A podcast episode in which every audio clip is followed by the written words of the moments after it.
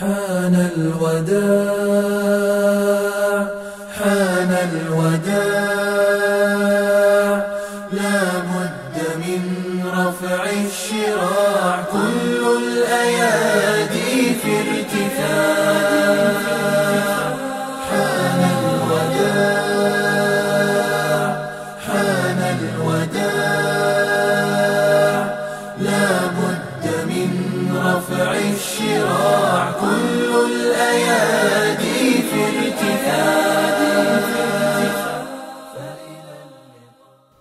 السلام عليكم ورحمة الله وبركاته.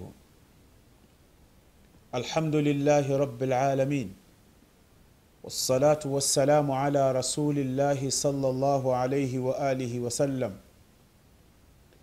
سبحانك اللهم لا علم لنا إلا ما علمتنا إنك أنت العليم الحكيم. رب اشرح لي صدري ويسر لي أمري wahlul uqdata min lisani yafqahu qawli. Mtazamaji wa Africa TV, kwa uwezo wake Mwenyezi Mungu subhanahu wa taala, leo tunakutana tena katika sehemu yetu hii ya 16 katika kipindi chetu cha adabu safar, adabu ya safari ama mwongozo wa safari katika Uislamu adabu safari fi lislam, mwongozo wa adabu wa safari katika Uislamu au mwongozo wa safari katika Uislamu. Katika sehemu yetu ya 15 tuliishia katika hadithi ya sahaba huyu Sahlu bnu Amru waqila Sahlu bnu Rabi ibnu Amru al-Ansari almarufu bibni lhandaliya وهو من أهل بيعة الرضوان رضي الله عنهم بيعة الرضوان كانت في الحديبية تحت الشجرة بيعة الرضوان ilifanyika katika eneo la Hudaibia.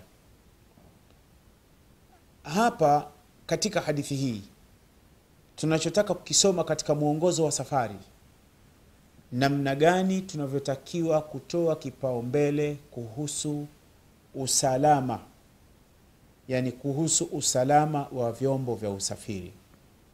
Mtume wakati ule sallallahu alaihi wasallam aliwasisitiza masahaba na wale wanaosafiri wakati ule waangalie usalama wa wanyama ambao ndio ilikuwa vyombo vyao vya usafiri kwa wakati ule. Lakini sasa wakati wetu sisi sasa hivi vyombo vyetu vya usafiri hivi sasa ni ima ni ndege ama meli ama treni ama basi, gari, bodaboda, bajaji, tuktuk au raksha kama wanavyosema Sudani.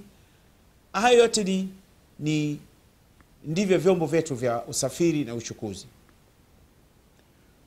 Sasa huyu Ibnu Lhandhaliya anasema mara rasulullahi sallallahu alayhi wasallama bibairin qad lahiqa dhahruhu bibatnih faqal ittaqu llaha fi hadhihi lbahima allati au lbahaim almujama farkabuha salihatan wakuluha salihatan rawahu abu daud fi kitabi ljihad babu ma yumaru bihi min alqiyami ala ldawab walbahaim. Mtume siku moja amepita mnyama ambaye ilikuwa ni chombo cha usafiri wakati huo, akamwona yule mnyama, mizigo aliyobebeshwa ilikuwa ni mingi sana, kiasi ambacho ilikuwa inaonekana kama tumbo lake linataka kugusana na mgongo, kwa sababu mzigo ulikuwa mkubwa sana. Mtume alimwonea huruma yule mnyama, akasema ittaqu llaha muogopeni Mwenyezi Mungu enyi wasafiri, fi hadhihi lbahaim, kuhusu hawa wanyama. Ni viumbe hao almujama, viumbe ambao hawazungumzi, yani hawawezi kuongea. Ngamia, punda, mbuzi hawezi kuongea. Sa Mtume akawaambia farkabuha salihatan, mtakapotaka kusafiri kutumia wanyama hawa, basi safirini hali ya kuwa ni wazima, wana afya nzuri. wakuluha salihatan, na mle nyama zao hali ya kuwa ni salama. Hapa tunapata fundisho kwamba msafiri anatakiwa pia vile vile achague chombo cha kusafiria. Chagua gari ya kusafiria ambayo kwako itakuwa ni salama, ama shirika la ndege ambalo unaloridhika na huduma zake, ili uweze kwenda kusafiri katika chombo ambacho usafiri wake utakaa vizuri kwenye kiti, utasafiri, huduma zao zinakuwa ni nzuri na za kuridhisha. Sasa hapa tunapata mafundisho kwamba ngamia ambaye anayeliwa, ina maana ngamia analiwa, na hata kama alikuwa anatumika kama chombo cha usafiri, itakapobidi kuliwa, nyama yake inaliwa, wala hakuna kizuizi cha aina yoyote.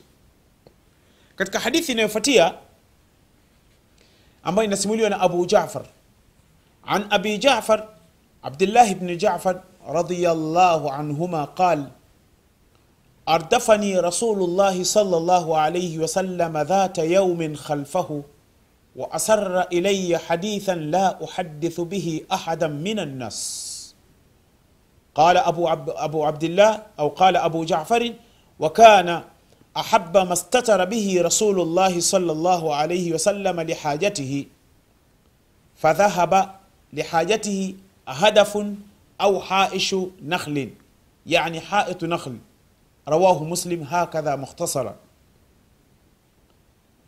وزاد فيه البرقاني بإسناد مثل هذا بعد قوله حائط نخل فدخل حائطا لرجل من الأنصار.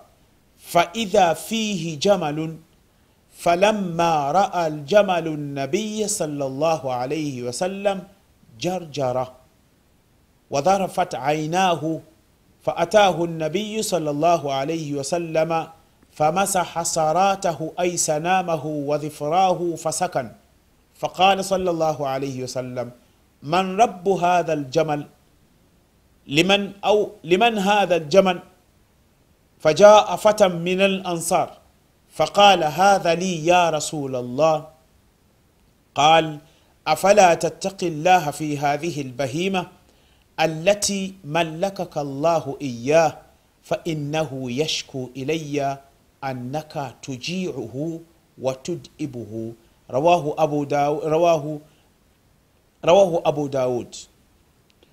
hapa huyu Abu jafar ambaye ni abdullahi bn jafar anasema ardafani Rasulullahi salllahu alaihi wasallam, alinifungasha mtume wa Mwenyezi Mungu, ama alinibeba kwa nyuma kwenye mnyama alikuwa na, anampanda. Kwa lugha ya sasa wanasema alinipa lifti. Ardafani Rasulullah, alinipa lifti mtume wa Mwenyezi Mungu, dhata yaumin khalfahu, siku moja nyuma yake. Na maana mtume alimwambia panda nyuma ya mnyama. Kwa mfano kama mtu ana pikipiki ana bodaboda au na hiyo bajaji ama ana gari anapita, anamwambia bwana, unakwenda wapi? Nakwenda pale. Anasema twende, hata kama huko unakokwenda mimi sifiki, lakini nitakusogeza mbele. Sasa mtume akawa amempandisha nyuma yake.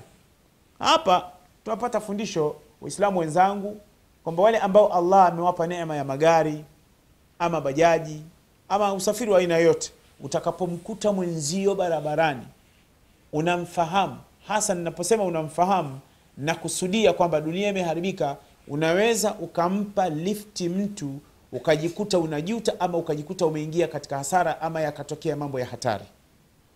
Imani yako inaweza kakuponza kwa sababu dunia imeharibika. Wanadamu nafsi zao zinakwenda kwenye unyama, na wanyama ni bora hivi sasa kuliko nafsi za baadhi ya wanadamu. Sasa Mtume alimwambia njoo ni kufungasha, akamfungasha akampa lifti.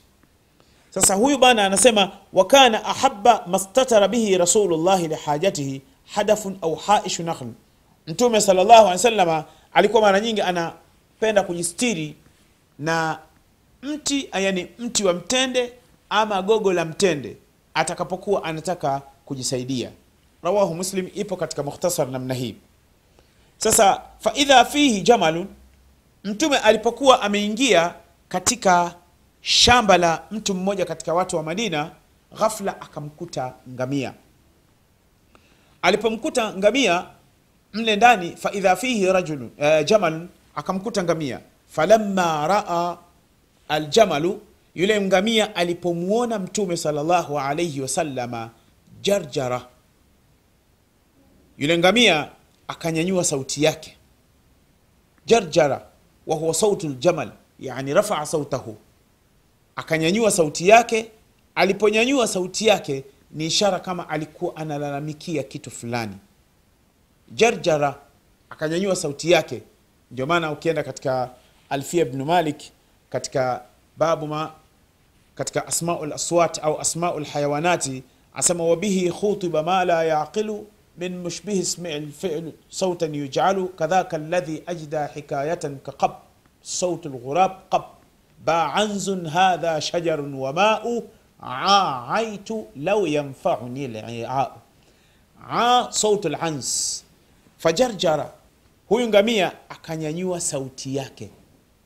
Ina maana alitoa sauti kama anamlalamikia mtume salllahu alehi wasallam. Wadharafat ainahu yule ngamia akatokwa macho yake yakatokwa na machozi. Subhanallah. Faatahu nabii mtume akamfata yule ngamia baada ya kumwona anatoa sauti. Na kuna maneno yule ngamia alikuwa anayazungumza. Baadaye mtume alikuja akayafahamu. Yule ngamia alikuwa anamwambia mtume maneno na machozi yanamtoka. Faatahu nabiyu mtume akamfuata yule ngamia famasaha saratahu akawa anampakusapakusa katika ile nundu yake kwa sababu ngamia ana nundu. Akawa anamshikashika katika ile nundu wakati anamshika kati, uh, wakati anamshika katika ile nundu alikuwa anamshika katika ngami, uh, katika nundu na katika dhifra. Dhifra ni sehemu hii ambayo ambayo ngamia mara nyingi huwa ina, inatoka jasho kama inatoka toka maji. Mtume akawa na paka, paka, kama vile kumbembeleza. Faatahu rajulun. Mtume akauliza wakati mtume saa salama anamshikashika yule ngamia akawauliza swali liman hadha ljamalu huyu ngamia ni wa nani? Ama huyu ngamia amefugwa na nani? Wakati mtume anauliza swali hilo fajaa fatan min alansar, akaja kijana mmoja wa kiume katika wenyeji wa madina ambao ni ansar. Faqala akamwambia mtume akaambia hadha li ya rasulllah huyu ngamia ni wangu. Akaambia ni wako? Akaambia naam. Qal mtume akamwambia yule kijana afala tattaqi llaha fi hadhihi lbahima hivi humwogopi mwenyezi mungu kuhusu huyu mnyama allati malakaka llahu iya ambayo mungu amekujalia ukampata huyu mnyama? Humwogopi mungu? Haya ya rasulllah kwani kuna nini? Mtume akamwambia innahu fa innahu huyu ngamia sasa hivi umemsikia analia anatoa sauti na anatoka na machozi. Yashku ilaya ananilalamikia. Ananieleza matatizo yake. Annaka kwamba wewe uliomfuga huyu ngamia tujiuhu. Kwanza unamshindisha njaa humpi chakula. Allahu akbar. Watudibuhu halafu unamchosha. Ai tutibuhu. Biamali shaqa unamchosha kwa kazi nzito yule bwana akasema sadakta ya rasulllah katika riwaya nyingine anasema waturidu antabiahu na unataka kumuuza huyu mnyama.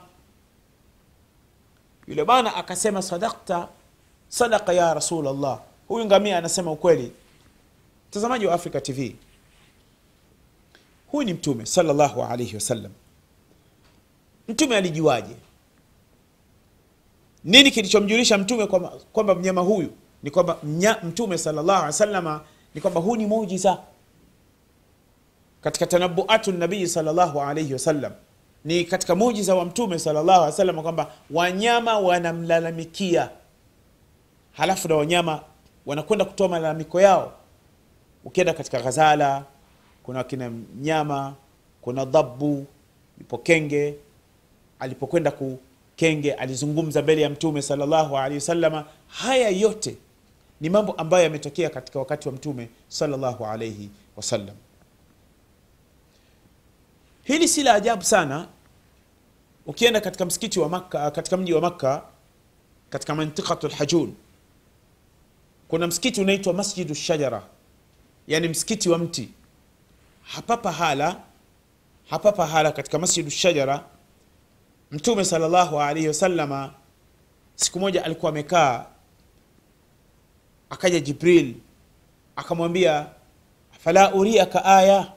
Nisikuonyeshe alama ya kuthibitisha kwamba wewe ni mtume wa mwenyezi mungu? Wewe ni mtume wa kweli? Nisikuonyeshe alama? Mtume sala salam akamwambia kwa nini? Akaambia uite ule mti. Ndugu yangu utakapokwenda haji hebu jaribu kufika katika huu msikiti. Uende ukapaone hapa pahala ninapopazungumzia na serikali ya saudia حكومة المملكة بنت المسجد في هذا المكان. مسجد يسمى أو يعرف بمسجد الشجرة إحدى معالم التاريخية في مكة. موجة يا maeneo ya historia katika mji wa Makka. Tusimame hapa kwa حان الوداع حان الوداع.